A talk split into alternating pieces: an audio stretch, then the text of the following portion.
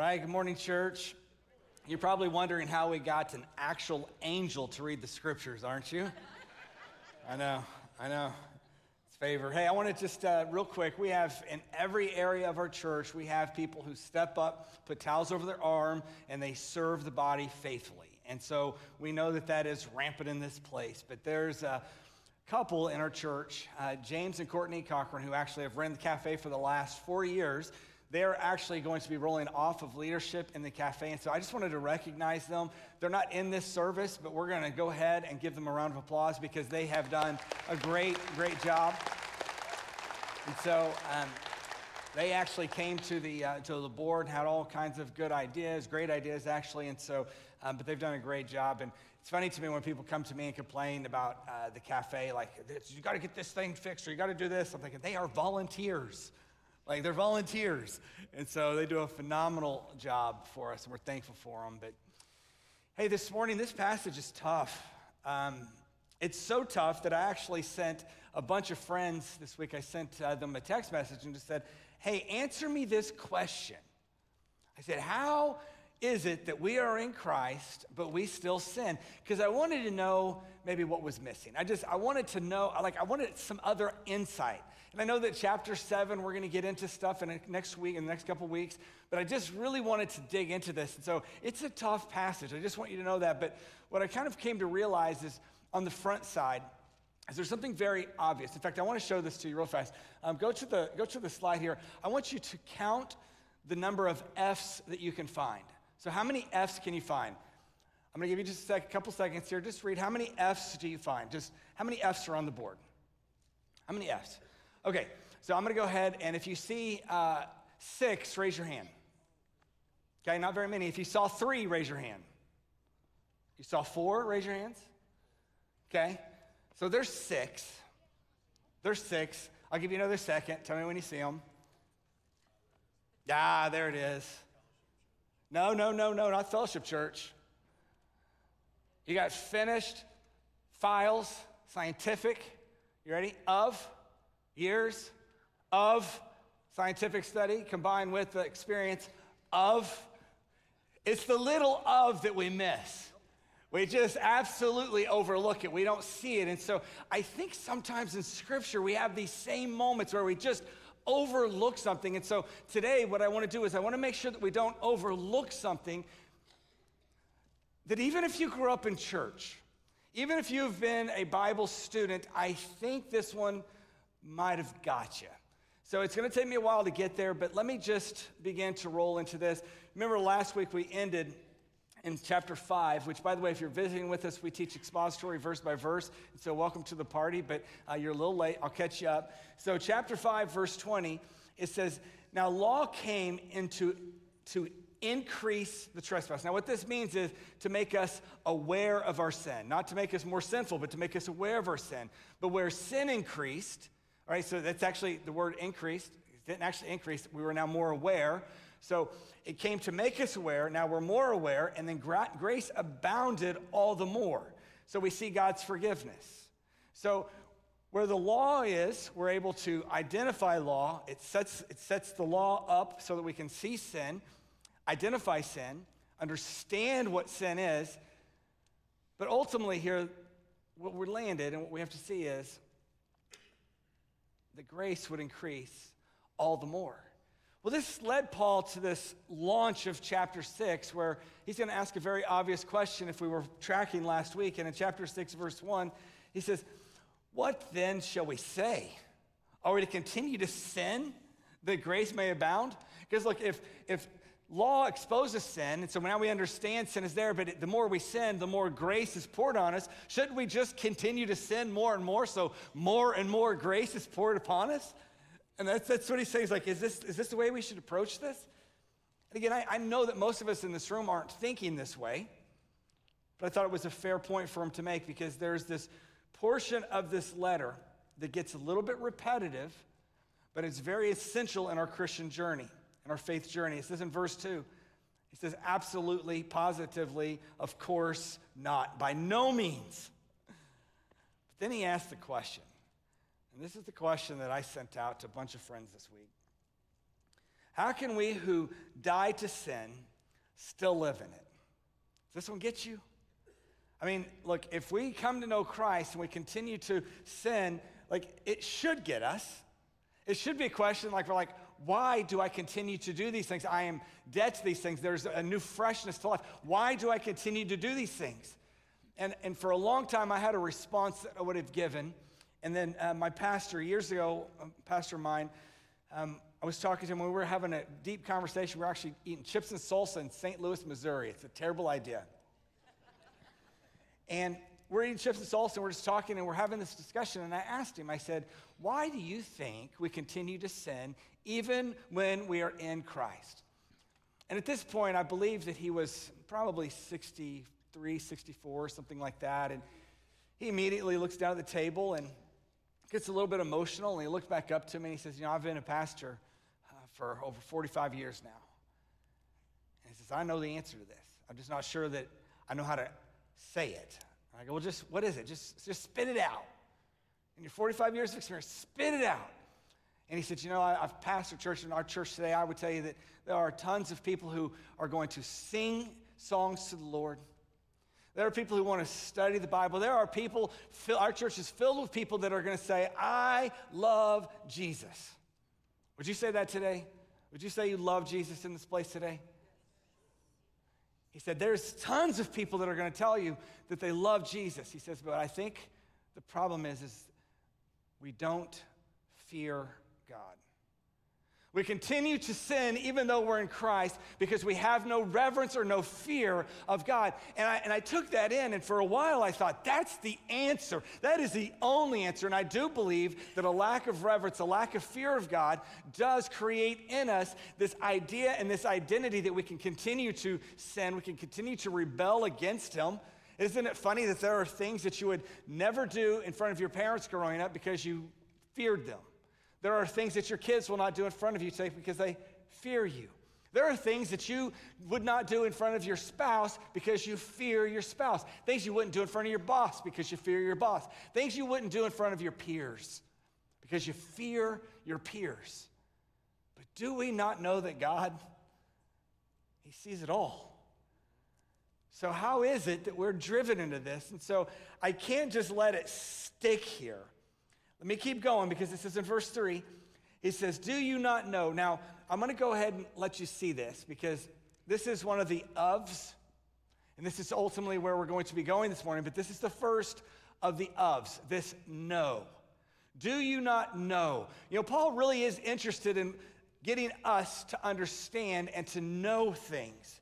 Isn't it funny how we live in this world in the context of the Christian life, and you've probably heard this before, where someone will say to you, they'll actually say, you know what, it's not a head issue. It's not a head thing. It's a heart thing. You ever heard that before in the Christian world? It's about the heart. It's not about the head. It's about the heart. I think that is a lie from the pits of hell. I disagree with that. I think the heart is deceitful above all things, first of all. We know that from Scripture. I think the second thing that I would tell you is, unless we have our minds set on Him, unless our minds are fixed on Him, unless we're meditating on Scripture, unless we're understanding Scripture, unless we are reciting Scripture, unless we know His grace, unless we know His promises, unless we know these things, it is easy for us to not appreciate or revere Him as our God. Because He's just this emotional person that we had a little tug on our heartstring once. And that's what we've adopted into what the Christian faith is. And there is something about knowing. And he says, do you not know that all of us who have been baptized into Christ Jesus were baptized into His death? He's saying, don't you understand that you have died? Your old self, he's going to get repetitive with this, your old self has died. But he uses this term, baptized. Now, I'm going to deal with this, and we're going to spend an exorbitant amount of time here talking about baptism, because I want you to grab a hold of this. Many of us in this room, you grew up and you were baptized as a baby, and I will challenge you to show me where in Scripture it says that you are to do this. And then we associate this with our salvation, and that is not your point of salvation. That would be workspace. That would be you doing something in order to be saved. Our salvation comes through faith and faith alone. This is very clear in Paul's letter. It's faith and faith alone. It is just faith. And so what ends up happening is we have created in the church, and I'm going to go back to the Western church. I'm going to go back to even portions of the mid-century churches, and I'm going to tell you that we find ourselves being really attracted to this concept of, hey, I'm going to baptize my child, or I was baptized as a child, so therefore I am his. But I want us to understand baptism. And so let me take us into this. Another letter Paul wrote to the church of Colossae and Colossians, he says this, he says, for in him, speaking of Jesus, the fullness of the deity dwells bodily, and you have been filled in him, who is the head and the rule and authority. He's like, look, you have been filled in him. You are filled with Christ. You're filled with him. And this idea of authority, again, we don't really understand authority too much. We rebel against authority. In fact, I have an authority thing I want to change part of our government structure. I want to change a lot of it, actually. But one of the things I want to change is this. I appreciate, first of all, if you're a law officer in this room, I thank you for your service and what you do to protect us. We love law enforcement people here. I just want you to know that. Yep.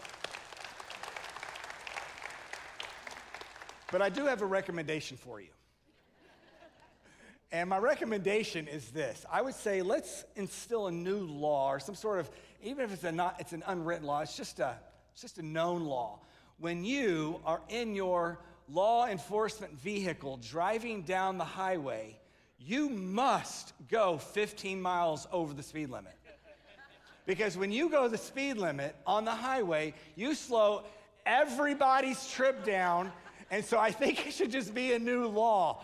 The only time I feel like we actually observe authority is on a highway behind a law officer's car. That's it. That's the only time we observe authority. But Paul's saying, look, you are in him, the head and the rule of authority. He is all things. His authority is all authority. He says in verse 11, he says, in him, Jesus, also you were circumcised. That means in covenant with a circumcision made without hands, by putting off the body of the flesh by the circumcision of Christ, that is his death. So you're in covenant through his death. Watch this in verse 12. Having been buried with him in baptism, we got to understand what this means, though. We've got to understand this. In which you were also raised with him through faith in the powerful working of God who raised him from the dead. So baptism wasn't just done in order that he would have something he could say. It was done to show who he was. Who he was. Even Jesus' baptism, I'll get here in a moment, was to show and identify who he was. Verse 13, and you who were dead in the trespasses, that's your sin, and uncircumcision of your flesh, God made alive together with him, having forgiven all sins, all trespasses. And so he did this by canceling the record of debt that stood against you, me, us, and its legal demands. This he set aside, nailing it to the cross. So he's saying Jesus took your sin, he put it on the cross. And when he put your sin on the cross, he's like, your sin is done. It's done. Now, here's what's fascinating about this, and I want you to be able to grab a hold of this because we know that baptism biblically, understanding baptism, it is when you accept Christ, that means you confessed Christ as your Savior. It is at that point, then we are baptized to symbolize, to represent, to show that we are dying to our old self, to be risen, to walk in the newness, which is with Christ. So that is what baptism is. However, I want you to take it one step further because you guys know this. I want you to know where baptism began. Like, where did it come from? Where did it go? Where did it come from? Cotton Eye Joe. So where did it come from? Where did it come from? I'm going to share this. I've shared this in the past. I'm going to share it one more time because I think it's important. It's actually not important at all. I shouldn't share it. But I don't think out of all the baptisms in the world that should have never counted, my baptism should have never counted. When I was baptized, I got in the baptistry, and when I got into the baptistry, I stood there, and I was baptized in a church where they would say, have you accepted Jesus? Yes, tell us that story, and so you would tell the story. So I had to actually, in standing in the baptistry, had to tell my story. So I'm standing in the baptistry, and they said, have you accepted Christ? Yes, I have, but I felt like they couldn't hear me, so I reached up to grab the microphone, and it shocked me. And when the microphone shocked me, I said a wordy dirt. on a hot mic, in a baptistry, I'm thinking, next baptism, I'll probably do it again to make sure it covered. Yeah, I did. I did. I shouldn't have told you I should have. I probably shouldn't have. Although I got a friend in here that I ran into at the golf store this week, and his wife is in here too, so I'm telling you because I don't want to look at him and embarrass him or make him feel any bad. But we were at dinner, he said a bad word once, and his wife, they kind of got eye to eye, and she said, don't say that word. Just don't say that word. And he said that word in a golf store in front of me this week. So I need you to know, and you know who you are. You know who you are, and you know who you are, and you know exactly what I'm talking about. I'm trying to find him. I know I saw him sitting out there. Oh, there he is. He raised his hand. He raised his hand. I didn't tell on you. You told on yourself. Oh, you told on yourself, but I do love you so much. Exodus 19:10, where did it come from? It says, the Lord said to Moses, go to the people and consecrate them today and tomorrow and let them wash their garments. This is the origin of baptism. And be ready on the third day. From the third day, the Lord will come down on Mount Sinai in the sight of all the people. So at this point, it's Moses has this opportunity where he tells people, consecrate yourself. You're going to wash. And we're going to get ready. And we're going to go up and we're going to commune with God. Now, what ended up happening is they all got scared. And so Moses went up all by himself. They didn't want to go. They're like, Moses, you just go. You go. It's too scary. It's too dark. They feared God. So you just go and come back and tell us what he said. So Moses does this. So now there's something new that's being instituted in the area of priesthood. And so now, go to Exodus 29, verse 4. It says, and you shall bring Aaron and his sons, these are the priests, to the entrance of the tent of meeting, and wash them with water. Now, this word wash them, this idea of them, it's tevla, which is the whole body. So I want you to wash all of them. Not just their hands, not just their feet, wash all of them. In Exodus 30, we see in verse 17, it says, then the Lord said to Moses, he said, you shall make a basin of bronze and a stand of bronze for washing. You shall put it between the tent of meeting and the altar, and you shall put water in it, and which Aaron and his sons shall wash their hands. Now, you guys know this is, it's yadayim. Yadayim is actually the word here. Now, that's what the text is straw, but that is washing of hands. You should know that from last week, yada. Remember that last week? Yadayim, so it's washing their hands. Verse 19, in which Aaron and his sons shall wash their hands and their feet. And they go in, when they go into the tent of meeting, and when they come near the altar to minister, to burn a food offering to the Lord, they shall wash with water so they might not die. I would like to institute this also for everyone who goes to the bathroom. You shall wash with water lest you should die. And verse 21, it says, then they shall wash their hands, that's yadayim again, and their feet, that they may not die. And it shall be a statue forever to them, even to him and to his offspring throughout their generation. So all the priests were going to wash. All the priests were going to wash. In fact, you know a little bit about this. There's a word, a Hebrew word called mikvah, or maybe you've heard of McVeigh. Not Timothy McVeigh, but McVeigh, same word. Mikvah. You ever heard this word before? So this word is actually comes from, there's two main areas where you're going to draw this from. The first one is, it was a pool. Mikvah means the pool. And so it's a pool. And it would set out in front of the places of worship or these temple places, and the priests would actually go and they would wash there. Now the high priest in front of the pools of Siloam actually had a mikvah, which, more information than you want to know, but just to fill you in. So women, once a month, would go and they would actually sit in this pool to be cleansed. The priest, the high priest, would actually sit in that pool, Before, during Yom Kippur, the Day of Atonement, before he would take the scapegoat, and the story of the scapegoat is he would take this goat and he would walk through the village and you would just put your hands on the goat and you would confess your sin, confess your sin, confess your sin. He would walk this little goat around, hey, whatever the goat makes, walk it around and everybody would touch it. And then finally he would take it off out into nowhere and just let it go. And then he would come back and he would get in the mikvah to cleanse himself. And so you see this, the repetitiveness of Scripture, of this cleansing and this idea. And then all of a sudden, Jesus hits the scene. And I'm asked this question all the time. Why was Jesus baptized? Why was Jesus baptized? And it's a really simple answer. There's probably a couple of them, but the most obvious one, Matthew chapter 3, verse 13 through 17 says, then Jesus came from Galilee to the Jordan to John to be baptized by him. And John would have prevented him saying, hey, I need to be baptized by you, but you come to me? You come to me? Now, this idea of baptism had circled its way where rabbis would actually baptize someone into following them. So what they would do is they would actually baptize them, and when they would come out of the baptistry, they would then give them a rabbinical charge, what their job, what the responsibility was going to be, what they were going to accomplish. And so John's like, no, you need to be telling me what to accomplish. And then Jesus says in verse 15, Jesus answered him, let it be so now. No, he's saying, you baptized me, John, for thus it is fitting for us to fulfill all righteousness. What does that mean? And then John consented. Jesus was actually proclaiming, no, in order for this to be upright, because I am going to make the sacrifice as the high priest. Remember, Jesus was priest, prophet, and king.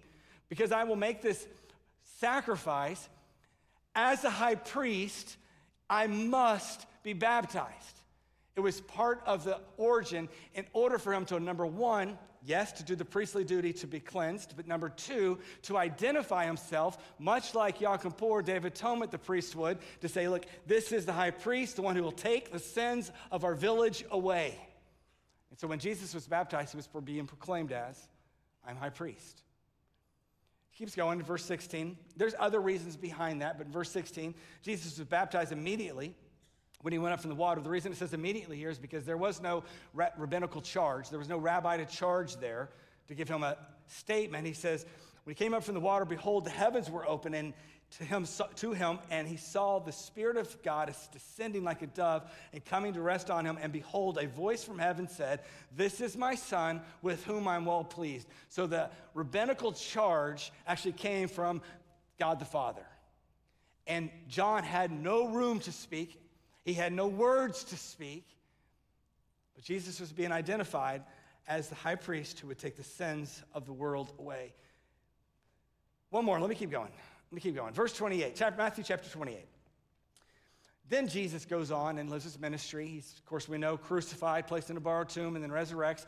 And then it says this, verse 28, chapter 28, verse 18, Jesus came to them, the disciples, and he said this. He said, now all authority in heaven and on earth has been given to me. Remember, Paul said that back in Colossians. Go, therefore, and make disciples of all nations.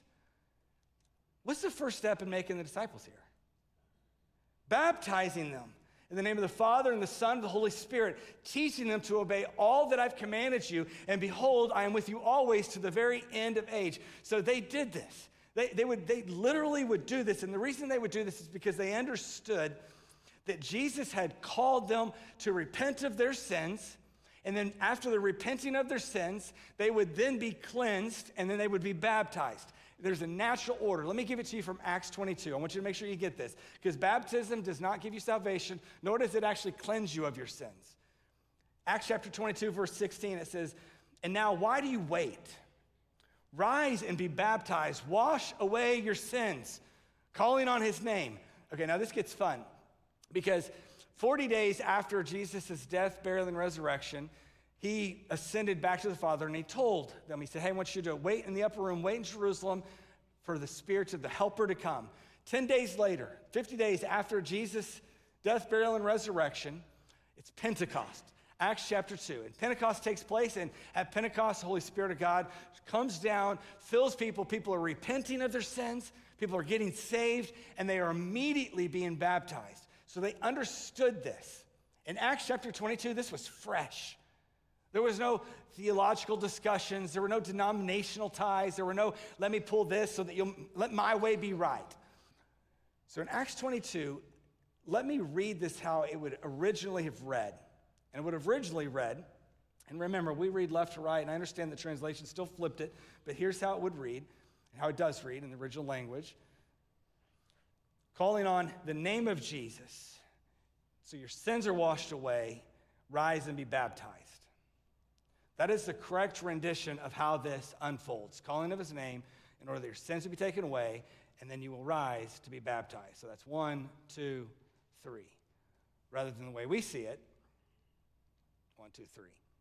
And it's important for us to have this order in order, because when we get into Galatians, this is the last one, and I'll move on, I promise. Paul is going to write to the church of Galatia, and he says these words, and I want you to capture this because this sort of encompasses all of this. And puts us back on track in Romans. He says, for in Christ Jesus, you are all sons of God through faith. For as many of you as were baptized into Christ, you have put on Christ. So what Paul has just said is he has walked us through this concept in verse 3 and verse 4. He's like, look, you have been baptized in Christ. And so what he's saying is he's under the assumption that we understand baptism enough to know that when we repent of our sins, we confess the name Jesus, we are then baptized. And that is the natural order in the church, okay? If that order has not been followed in your life, I want to highly encourage you to follow the biblical order. I want to encourage you to be a man or a woman who would say, I understand that I am burying my old self in order that my new self could walk in the newness of Christ. This is what baptism does. And if you've never buried your old self through baptism, then there is a part of us that is living outside the order of the obedient steps that Jesus actually called his disciples to go take to the nations for discipleship. And so we're out of the discipleship mold. We've broken the mold. I want you to grab a hold of this one more piece. Romans chapter 6, verse 4. He says, we were buried, therefore, with him by baptism into his death. So there's a spiritual and a physical that we are battling. There's a war raging. He says, in order, just as Christ was raised from the dead by the glory of the Father, we too might walk in the newness of life. So he's like, there is a newness of life. This comes, by the way, just so you know, it absolutely comes through your confession, your repentance, and your confession of Christ. That's where the newness comes. The baptism is a physical symbol of what an inward statement has been, but Jesus saw it important enough to state so that we could actually visually, because we're visual learners, I think we're also to fall into the mold. He wanted us to actually be buried and raised so we could understand what he experienced. Because listen to the next verse, verse 5. For if we have been united with him in his death like his, we certainly will be united with him in the resurrection like his. That's new self. We know, here we go, verse 6. We know, here's the third one. We know that our old self was crucified with him in order that the body of sin might be brought to nothing, so that we might no longer be enslaved by sin. This is new self and old self. New self and old self. And it's the new self and the old self that wages war in us. The new self that says, yes, I've accepted Christ. Yes, I'm into Christ. And the old self says, yeah, but these pleasures, the things that this world has for you, you need those. And so this war rages in us. Rages in us. You know what's fascinating to me is I find myself going, what we know, there's something that's happening in our heads, and what needs to change? Like what do we need to be convinced that the new self should actually have dominion over the old self? My wife and I, when we go on vacation, I don't know how we do this, but we're always duped into this idea that we're going to get something free if we sit through one of the conversations. You guys have done it too? Yeah, it's miserable. Every time they're like, and we're not doing it again. I'm never doing it again. I give you my word. But when we've done it, the person's always like, well, what can I do to change your mind? Well, let's see. I don't have $40,000 for vacation to spend, because I don't go on vacation 9 times a year, but thank you for the offer. So what could you do to change my mind? There's nothing you can do to change my mind. Nothing. I'm not going to sign up for the timeshare. So there's nothing you can do. I feel like some of us have this sense that there is nothing that can be done in our lives or our hearts that are going to transform us from old to new. Listen to Paul as he continues in verse 7. He says, for the one who has died has been set free from sin. That's not sinless. That's not sinless. It means that you've been set free from sin. It doesn't have control over you. Now, if we have died with Christ, we believe that we also will live with him. That means that we can live for him. So not slaves to sin, not sinless, but we can actually live for him. Verse 9, we know, there it is again, we know that Christ, being raised from the dead, will never die again. Death no longer has dominion over him. For the death he died to sin once and for all. But the life he lives, now he lives to God. Verse 11, here it's so good. So you must also, or you also must consider yourselves dead to sin and alive in Christ. So he is dealing with two things. This is old self, new self. Dead to sin, alive in God. And this is the civil war that exists inside of us as people of God today. This is our battle, right? This is our battle. What I love about this is he uses this word consider. Because when he says this word, uses this word consider, he's actually saying the word there is to think. It's to think. Paul's going to say this when we get to Romans chapter 12, verse 2. He's going to say, do not be conformed by the patterns of this world, but be transformed. How? How are we transformed? What's the next line? You grew up in church. By the renewing of your mind. By the renewing. So he's saying, look, I want you to consider it's the renewing of your mind that matters here.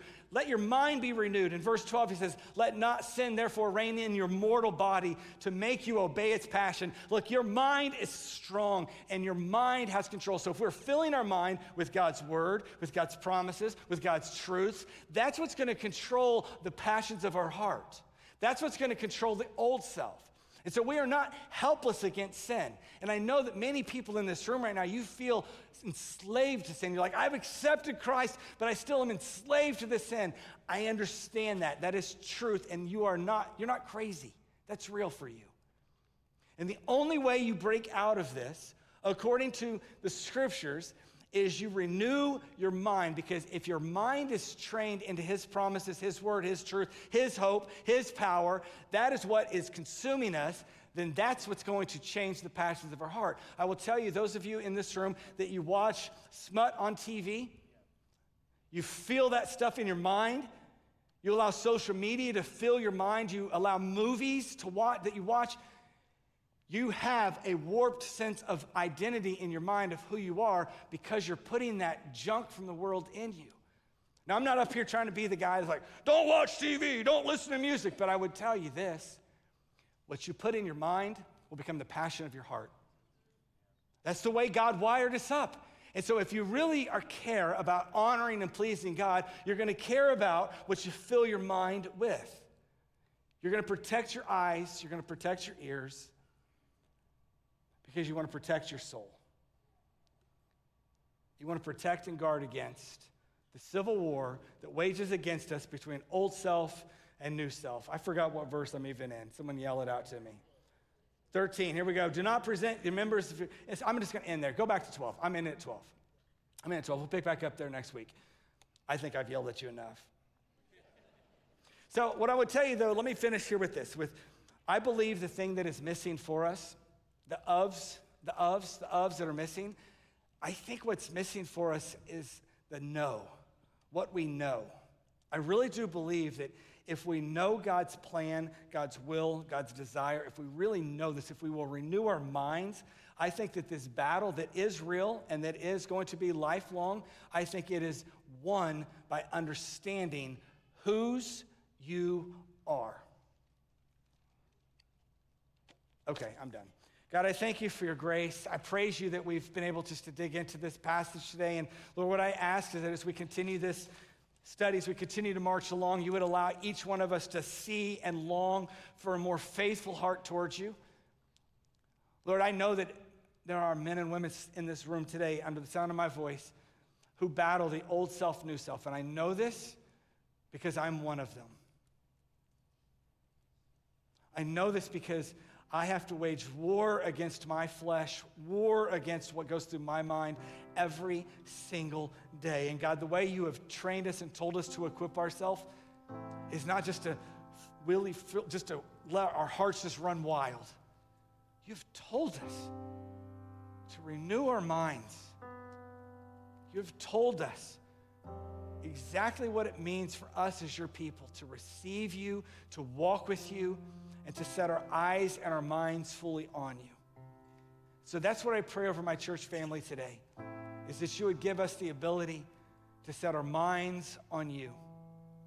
The things of this world, the promises of this world, the pleasures of this world, they're all fleeting, they're temporary, they're destructive. So God, I pray over my church family. Don't let us be destroyed by the things of this world. Let us be built up.